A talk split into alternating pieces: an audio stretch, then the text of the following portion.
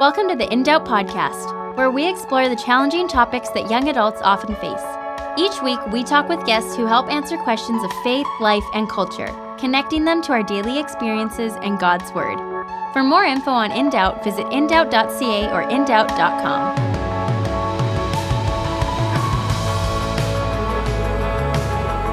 Hey, it's Erica, and thanks for joining us for another episode of In Doubt. Today's episode, we've got Daniel here to discuss an age old question with apologist, writer, and researcher Wesley Huff. So, what's this age old question we'll be talking about today? Can we trust the Bible? Can we read a book that is thousands of years old and trust it to give us guidance, advice, and an accurate history of ancient times? The short answer is yes, but how do we know that? If you're a lifelong Christian, a skeptic, or somewhere in between, this conversation on the trustworthiness of the Bible is one that you won't want to miss.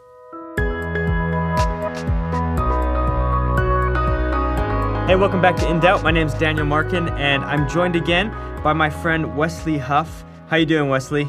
Doing great. Great. Good to have you back on the program. Listen, last time you were here, we talked a lot about uh, the the ancient historical documents of the Bible.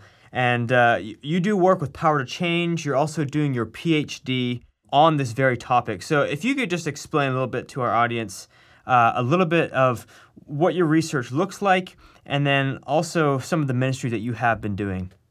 Yeah, so I study the early transmission of the New Testament texts. So, really, what we were talking about last time in terms of how do we go from what the original authors wrote thousands of years ago to what we have now that we translate into languages like English. So I particularly study those uh, those early communities that produced these documents in particular and spread them throughout the ancient world, and actually compare and contrast them to other ancient writing communities uh, like that within the Greco-Roman world, but also some of these other communities like the Gnostics or the Docetists, some uh, other groups that we would consider heretical, uh, Christian groups that that claimed the name of Jesus, but wrote other gospels, the Gospel of Thomas, Gospel of Mary Magdalene. I compare some of the the writing communities that we see in, in those demographics with the ones within Christianity. But ultimately, what I'm doing is I'm studying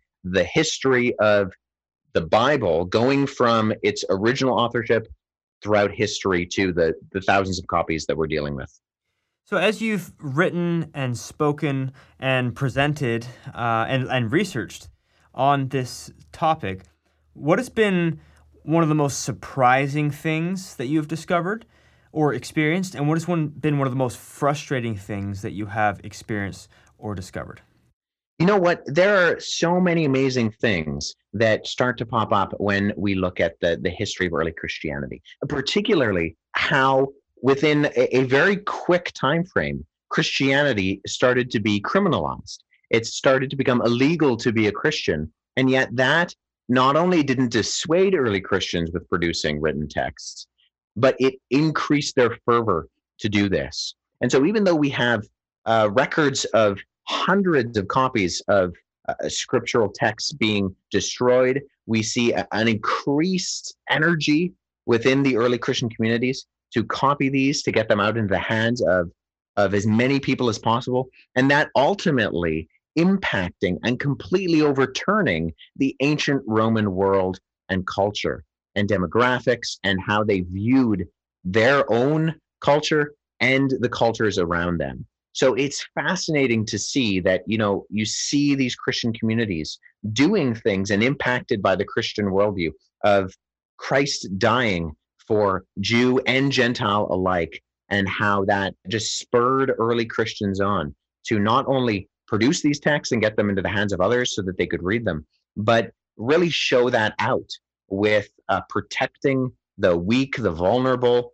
Uh, in fact, one of the critiques early on within historical Christianity was this was the religion of slaves and women, because those were the lowest within societies, and it was mocked for that. And yet, because it gave agency to these groups that were marginalized most, it ended up impacting and completely changing the world from the ground up.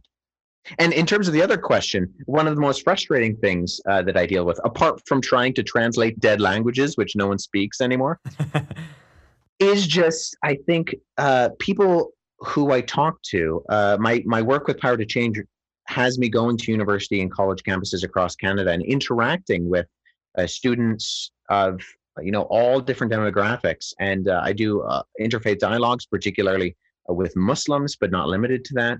Just I think the amount of misunderstanding that comes around, you know, where we got the Bible and what the Bible actually is. And so I hear things like, well, you know, all you have is a translation of a translation of a translation. I hear that one a lot. Um, that's frustrating because uh, what it does is it confuses what we talked about last time, the transmission with translation. So, you know, someone is thinking, you know, the original words uh, of Jesus were copied down by his followers in Greek, but he was actually speaking Aramaic. So uh, that's the idea that they have that it's a translation even to begin with. And then, you know, people aren't speaking Greek anymore. They're speaking languages like Latin. So they copy those copies, uh, those those manuscripts of the Greek into the Latin, and then there's no use for the Greek ones anymore. So those are just gotten rid of. And then as time goes on, people aren't speaking Latin anymore. They're speaking languages like German. And so they copy all of the Latin manuscripts into German and get rid of the Latin manuscripts. And this goes on and on and on and on and on until what you have is a translation of a translation of a translation of a translation, and then you get your English version. That's honestly the description that I get from a lot of people. Uh, in fact, I was listening to uh, the Joe Rogan podcast, a very popular podcast, not all that long ago, and that is exactly how he described the Bible. Well, you know, it goes into this language and the next language, and he, he talked about, you know, uh, even typing something into Google Translate messes it up. So you can't possibly know. You know, this is a popular narrative. And it's a little bit frustrating as someone who studies this stuff to see that what we actually have with the Bible is the complete opposite. We're not going from a, a, translation of a translation of a translation of a translation. We're going directly from the original languages, from the Greek and the Hebrew, into the English. Fascinating.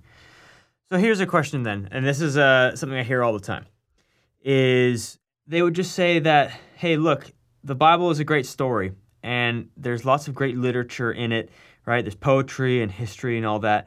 But the reality is, like they said, it's a translation of a translation for one. But number two, they would say, there's no way of knowing if this thing is true or not. And in fact, it's more likely that this is just actually all a lie, and religion is a lie that is used to try to corral and try to control people. So, how do we know that the Bible isn't a lie? Yeah, so that's a really interesting question because it's it sort of dovetails off of what we talked about last time. Because what we talked about last time is I, I said you can have incredible confidence that what we have now is what the original authors wrote. But the next question is okay, what if they lied? What if they made it up? You know, you could have a, an incredibly accurately transmitted group of lies. And that's entirely possible. I mean, if that is the case, then I mean, even if it's the most accurately transmitted document in all of antiquity, which it is, if it's not true, then who cares? You still shouldn't put your faith in it. So the next step is then to ask, okay, well, how do we know that not only what we have is what the original authors wrote, but that it's true? And I think there are a number of ways we can do that, a number of fascinating ways. And actually, if the listeners are, are truly interested in this, there's a great little book, two books actually. The first one just came out at, at the end of 2019 by a scholar from Cambridge University called Peter J. Williams. And the book is called Can We Trust the Gospels?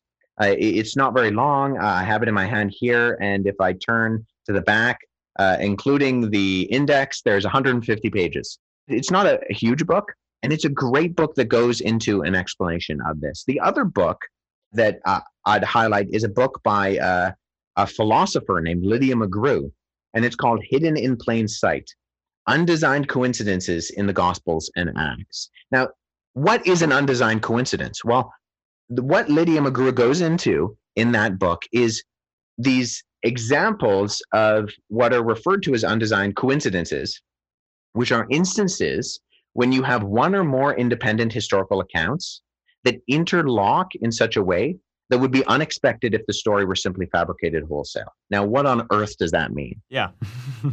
I may not even know. I don't know if I was listening. So, let me give you a concrete example of this. Okay. So, in John's gospel, we have an instance of the feeding of the 5,000. And in John's gospel, it has this interesting little detail where it says that uh, as the crowd comes towards Jesus, Jesus turns to Philip and says, Where are we to buy bread? Now, that, if we're just reading through John's gospel, is something that we may not even pick up on. But if we stop for a second and ask ourselves, I think it's interesting to look at why did Jesus ask Philip where to buy bread? I mean, in the grand scheme of things, Philip is a pretty inconsequential individual. He's not one of the main disciples. We're not talking Peter here. We're not talking Matthew here. In fact, Matthew would have been a better candidate because he was a tax collector. So by trade, he would have known, you know, the ins and outs of bartering and trading and economics. And even Judas is said to have been the holder of the money bag. So he would have known the finances of the group. So why did Jesus ask Philip in particular? Well, if we turn over to Luke, in Luke's account of the same story in the feeding of the 5,000, we find not that Jesus turns to Philip. That's a detail that's only in John's gospel. But instead of the who, it gives us the where. It gives us the location of the feeding of the 5,000. Well, that happened in Bethsaida, in this, this town. And so, okay, we have uh, John who tells us the who, we have Luke who tells us the where. Now, if you go back to John, earlier in John's gospel, he talks about Philip going to some of the other disciples and saying, you know, he's found the, he's found the Messiah.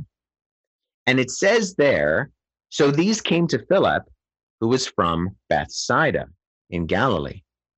Now, why is this consequential? Well, if we put the pieces together, both John and Luke tell us the same story, but Luke doesn't mention Philip in the context at all. But Luke does tell us the location of the event. John doesn't mention the location, Bethsaida, as the setting of the miracle, but does tell us that Philip is from Bethsaida. So, why did Jesus turn to Philip? Well, he was a local. But it's only by putting those pieces together that we can understand why Jesus speaks to Philip in John chapter 6, verse 5. So, when you read them in tandem, what you see are inconsequential details that otherwise would not contribute to the story. But also, if you were making these stories up, you wouldn't make them up like that. They are too inconsequential for uh, someone to fabricate them. But what they start to do is they start to intersect in the narrative and show that not only were they talking about the same story, but they actually verify each other's story of the feeding of the 5,000. This is what's referred to as an undesigned coincidence. And Lydia McGrew, in her book Hidden in Plain View, goes through the Gospels and Acts and shows dozens of these that interweave through the narrative of Scripture and show what scholars call verisimilitude. Now that's a that's a great word that we should all learn. And simply what it means is the probability of truth. What is the probability of something being truthful? Well, historians are looking for verisimilitude. Well, an undesigned coincidence is an example of verisimilitude. Do you mind if I uh, give you just one more example of how we can know yeah, please. that these things are true? Yeah. So the, the other one is this this fascinating study that was done by Tal Ilan. And the, the study was called The Lexicon of Jewish Names in Late Antiquity. And so what this group did is they looked at a number of sources. Uh, they looked at the Dead Sea Scrolls, which the listeners may uh, have heard of. They looked at Josephus, the writings of Josephus, who was a, an early Jewish historian.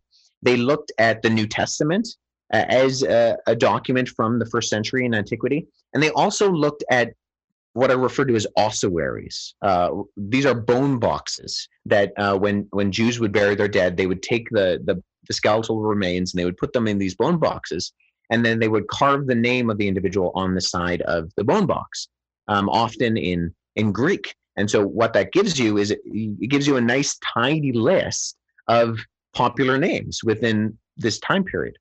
Um, and what they did is they looked at the most popular Jewish names among Palestinian Jews between 330 BC and 280 And how would they get those names? So they got them from all of these writings. So okay. they, they tallied up and they saw they looked at well, what are the most common names that are coming up continually? Okay, in all of their literature that they had access to. Yeah. And Okay. so what they come up with it with a list of, you know, Simon is the most popular name in uh, this time period. Joseph is number two. Lazarus is number three. Judas is number four. John is number five, and so on and so forth. And you, because so many names are, are mentioned, it gives you a, a, a good synopsis of what these names are. Now, the reason this is important is because names are very tricky. If you, Daniel, were to come up with a story about say um, we could even we could even keep it in north america i want you to write a story about 17th century new england and i want you to try to pass it off as an original what do you think the likelihood of you getting not only accurate names for that time period but the most popular names correct every time It would take a lot of research. Like I, I, I would have to have access to the writings, like like this lady has done, right, or this author has done. I'd have to have access in order to get that right, um, or have lived in that time. Exactly. And and it's incredibly hard to do that because even year to year, not not to mention decade to decade, names change in popularity. I mean, when I was growing up, there were a million Sarahs and there were a million Michaels. It was like every second person in elementary school was a, was a Sarah or a Michael. And so what you do is you would create uh, disambiguators. And you would create prefaces to their name. So you would have like Michael M and Michael P, you know, going on the first letter of their last name. Or, you know, tall Sarah and short Sarah. You would have these types of, of things to disambiguate them. So what what a couple of Christian scholars did, or scholars of the New Testament in particular, is they took this study uh, by Tal Ilan, the Lexicon of Jewish Names in Late Antiquity, and they com- they they narrowed the time frame to about 50 BC to 130 AD, so closer to the time of Jesus. So they just took the most popular names in that period, and they said, what's the likelihood that the Gospels and Acts get this right? Because that is incredibly hard to do. Well, the interesting thing about this is that the New Testament, particularly the Gospels, gives us a good record of names. So in the Gospel of Matthew, chapter 10, verses 2 to 4, you have a list of the disciples. Now, what this study did is it said, okay, well, what names have qualifiers? What names have disambiguators?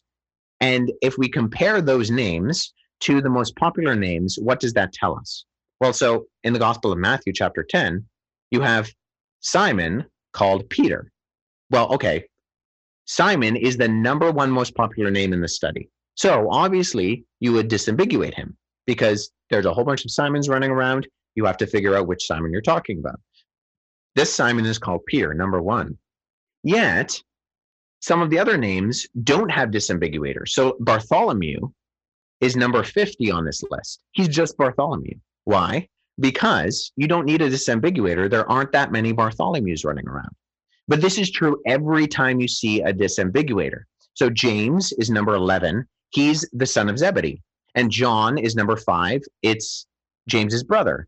But Philip is number 61. No disambiguator because it's not as popular of a name. It's in fact a Greek name in a Jewish area. So you wouldn't have as many. But then you have, you know, Matthew, the tax collector. Uh, you have another James. So especially if you have two Jameses in the bunch, you have to disambiguate them. So you have James, the son of Alphaeus, along with James, the son of Zebedee. Uh, but Thaddeus, another Greek name, doesn't have a qualifier. But then you have a second Simon, along with Simon called Peter, Simon the Canaanite. Once again, the most popular name. You have to disambiguate it. And then Judas Iscariot, who also betrayed Jesus. Every time we see these these qualifications, it's a name that is the most popular name for this geographical area for this time period. Now, what on earth does this tell us? Because some people might be listening and thinking, I don't know what that means. What it means is that whoever is writing the Gospel of Matthew is getting the most inconsequential details correct. If if they get the most inconsequential details correct, is it that far of a stretch to say they also get the bigger details correct? I don't I don't think so. Especially when you combine this with things like undesigned coincidences. And those two facts, both the names and the undesigned coincidences are touched on in Peter J. Williams's Can We Trust the Gospels? And actually Williams goes into further detail and says you can actually do this with the distances between towns are correct in in the gospels you can do this with plant life i mean just to give you a quick example zacchaeus was a wee little man and a wee little man was he. What tree did zacchaeus climb? He climbed a sycamore tree. Do you know where that story happened? Uh, the town where it happens is the only geographical area in this area within ancient palestine where sycamore trees grow. In fact, it happens in the city of Jericho. And Jericho has the right soil quality to grow sycamore trees.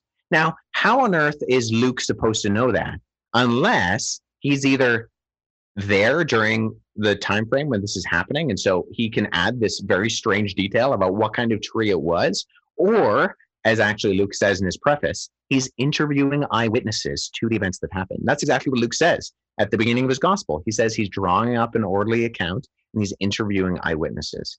All of these sorts of things, when we start to look at them as a whole, point back to what I said before the verisimilitude, the, the appearance of truth and likelihood and probability. So not only can we be confident that what we have is what the original authors wrote, when we start to really dig into the details of what we see within the text itself, we start to see that it's also true. It reflects the truth of what was happening in the areas that these authors claim to be writing and the timeframes that they claim to be writing. So Wesley, I mean the the the scholarship and those types of arguments are incredible to me. I haven't heard the one about the names and cross-referencing the names, but those sorts of things really you, when you begin to add up all of those small little arguments like the inconsequential details, you begin to think, okay, there is actually a really good probability or, or reason to actually believe what these people said and that it wasn't so, sort of malicious intent to try and throw people off, right? It, it seems to me that you would you'd craft a way different story if you were trying to to create, you know, a lie. Yeah, and these are just uh, you know two very quick examples. Although maybe the listener doesn't think that I was quick with explaining those. Um, there are there are dozens of others, and actually, an interesting fact is if you try to do some of this study with, say, some of the other gospels that you might have heard about, the, the quote unquote lost gospels, say the Gospel of Thomas or the Gospel of Peter, the Gospel of Mary Magdalene, it's interesting to see that they get the right names for the wrong places at the wrong times a lot of the time. So they get the right names for fourth century Egypt. Now, why is that? Why would you add a character in that has the name that is popular in Egypt in the fourth century? Well, because he's from the fourth century. He's writing later on. You betcha. That is exactly right. The criteria that we hold for things like undesigned coincidences or things like the name study or the geographical studies when you start to compare them with documents outside of the New Testament, you start to see that these other books, they start to fail these exact criterias. Interesting. Well, I want to go there in just a second, but one last thought I had about about the truthfulness and, and even just comparing it to a lie is something that I, I believe I heard Greg Koukl talk about, who's a uh, apologist as well. And he, he said that oftentimes you'll see people who you know, they, they will die for something they believe in, right? Something that they know is true. So all of the disciples, most of them go and die for the for the gospel because they believe it's true. He said in a similar way, right? Like a counterpoint is, well, yeah, but there's lots of other people in other religions who also go die for what they believe is true. But he said the thing that you never see is people dying for something that they willingly know is a lie right? If, if there are all of these people who know that this story isn't true, that the probability and likelihood, if we just try and put ourselves in their shoes, that they would die for something they know is completely false, is quite low. And so, as now as we just talk about things that are false, this does bring up the the Gospel of Thomas, right? Because what about the Gospel of Thomas? What about the uh, you know the Gospel of Mary Magdalene? Things that have not made it into what we now have as the Bible. My question is how did we get this Bible? I've heard that it came from the Council of Nicaea. I mean, who chose these books? And were there any objections to these books and, and books that almost didn't make it in?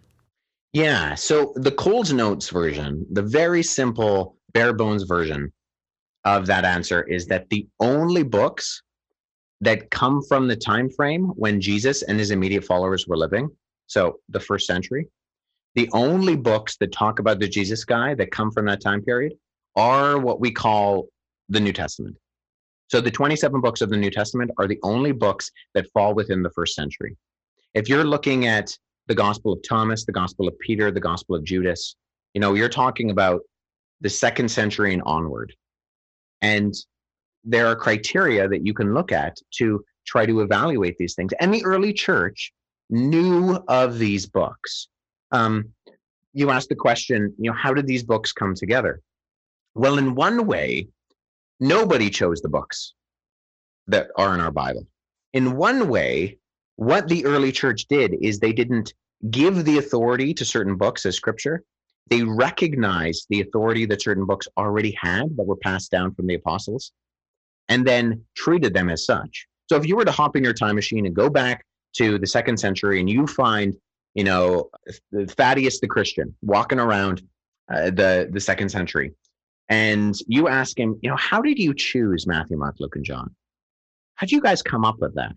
I think he would actually look at you and say, "What do you mean choose?" We're recognizing these books. I mean, these are the books that were given to us by the immediate followers of Jesus. I think that would be his answer. However, in a, another way, as you've already said, there there was a little bit of a struggle because there were these other books bearing the names of other apostles. And so the church did wrestle with a lot of other scriptures. The early church, we have writings of individuals um, like Irenaeus, um, who wrote a, a series of writings uh, called Against Heresies, because he was interacting with some of these other groups who were writing some of these other books. And so, while at face value, there is no criteria because the early church is recognizing the books that were handed down to them, in another way, there is a, a very specific set of criteria. Now, the first set of criteria, which we can see from the way that they describe these things, is exactly that. It's, it's what's referred to as apostolicity. Can we trace it to an apostle or someone who knew an apostle? That was a very straightforward one. And there were some books that weren't necessarily considered heretical. They didn't have teachings that were uh, anti Christian, but they just couldn't trace them back to an apostle or someone who knew an apostle. And so, even though there might have been some debate about some of these writings, uh, there's a there's a writing called the Shepherd of Hermas. There's another one called the Epistle of Barnabas. These were very popular books in the second century with Christians. But when they looked at them and they said, okay, who are the authors? Is it someone who knew an apostle or an apostle himself? They said, no, it's not. And so these weren't included in the canon of scripture. And so that was a very clear criteria that the, the church looked at and said, is there like a chain of custody to go back to someone who has uh, an authority of knowing Jesus or someone who knew someone who knew Jesus? Apostolicity. The second one would be orthodoxy. Small o orthodoxy, nothing to do with the Greek Orthodox Church or anything like that. But the Greek, the word orthodox in Greek um, simply means right teaching. And so they asked, you know, does it represent the right teaching that we know is being taught in the churches that were established by the apostles? You know, some of these churches that uh, the letters of the New Testament were written to the church in Corinth, the church in Rome, the church in Ephesus, the church in Philippi. Can we know that you know the the teachings that that Paul was teaching them, or John was teaching them, or Peter was teaching them. Uh, do some of these other books represent those right teachings? And can we, you know, see embellishments in them? Are they saying things that are a little bit outlandish, that sound a little bit questionable? That was one of the criteria. So apostolicity, orthodoxy, and then the third one sort of goes hand in hand with orthodoxy, and it's Catholicity. So once again, like Orthodoxy had nothing to do with, say, the Orthodox Church. Um, Catholicity has nothing to do with the Roman Catholic Church. Small c Catholic uh, just comes from a Greek word, katholikos, which means universal. So not only did it have to reflect the right teaching, it had to be universally accepted by the church at large as something that, yes, this has an authority that we recognize. And so, while in one way there was no criteria, in another way there was a very strict set of criteria. And there were actually some books that are now in our, our biblical New Testament that wrestled a little bit with getting into the New Testament. And I think we should accept that as a good thing. I think it's good that the early church went to lengths to let the dust settle on these books because they wanted to make sure that they did the due diligence to recognize what bared the authority of inspired scripture. Well, then let me ask you this last question. As a Christian, what is the value of, of all of this study? So, my biggest regret, Daniel, is if the listener today listened to this podcast and the previous podcast and simply walked away believing that the Bible was a collection of historically accurate, properly transmitted documents. That would be my biggest regret. Now, the Bible is no less than that. The Bible is no less than the most historically attested document within all of ancient antiquity. But it is also so much more than that. It is so much more than that because it all points to this Jesus guy. It points to this character within history who, I would argue, the Old Testament is predicting. This one to come is Jesus. And then the New Testament describes him. Jesus appears on the scene. Not only does he claim to be the Messiah, the anointed one that the Old Testament prophets were prophesying of, but he also makes some audacious claims, claims to be God himself. And then he predicts his own death and resurrection, and then he does it. And here's something that we should take into consideration people who rise from the dead have more credibility and authority than people who don't rise from the dead. And so, if that's true, if what we have is what the original authors wrote, and if what we have is true, then that is a that raises a serious question as to what that means. If Jesus is the second person of the Trinity stepping into humanity and then paying for our sins on the cross, that means that we have to answer the question that he himself asked his disciples. Right smack dab in the middle of Mark's gospel, chapter 8, he looks at the disciples and he says, Who do you say that I am? That's the question that's important in this whole discussion. Outside from the interesting tidbits of history, outside from you know the, the fascinating aspects of uh, manuscript dating and dead languages and ancient cultures, aside from all of that, Jesus is who he says he is. What we have now is what the original authors wrote back then. And that means we need to ask ourselves and make a serious decision about who we say Jesus is. Well, that's a fantastic place, Wesley, to bring this to a close. Thank you for your time. Can I just make a shameless plug of for course. a second? Yes. Where can we find your stuff? Tell us uh, everything. Yeah. So if the, the listeners are interested, I have a website, wesleyhuff.com. And if you want to know more about my ministry or more, even just about some of the stuff that I've been talking about, I have uh, lots of resources at wesleyhuff.com. There is a resources tab at the top of my website where you can find my videos, uh, other recorded podcasts. You can sign up to receive my regular newsletter that talks about the talks that I give on university and college campuses across Canada. And I make infographics that explain some of the stuff that we've been talking about today to try to help the average person, the butt in the pew, understand the things that we have been describing in terms of the history and reliability of the Bible. So if you're interested in more about that, uh, go to wesleyhuff.com and check out my stuff. Fantastic. Um, I've seen those infographics. They're fantastic. So, again, Wesley, thank you for your time. Thank you for your expertise, and uh, may the Lord bless you continually in your in your ministry, and would He give you the strength and perseverance to get this PhD done. Thank you. Appreciate that. It's a pleasure to be with you today, Daniel. Thanks so much for joining us today for this episode, and thanks to Wesley for taking the time out of his busy schedule to chat with us. Hopefully, this conversation has challenged your perspective and opinion of the accuracy of the Bible and how we can know that the book we have today is primarily unchanged since its creation. And if you'd like to hear more from Wesley, you can check out his website, wesleyhuff.com, or follow him on Facebook, Instagram, Twitter, and YouTube. We'll have all of those links on the episode page on our website. If you've been enjoying the In Doubt podcast, we'd love to hear from you. Shoot us a message on social media. We're on Facebook, Instagram, and Twitter, or send us an email to info at indoubt.ca letting us know how In Doubt has shaped your worldview or answered some of the toughest questions that life has thrown at you.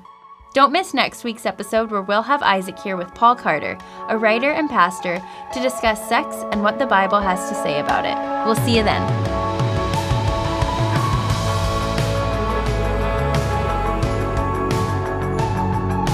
Thanks so much for listening. If you want to hear more, subscribe on iTunes or Spotify, or visit us online at indoubt.ca or indoubt.com. We're also on social media, so make sure to follow us on Instagram, Facebook, and Twitter.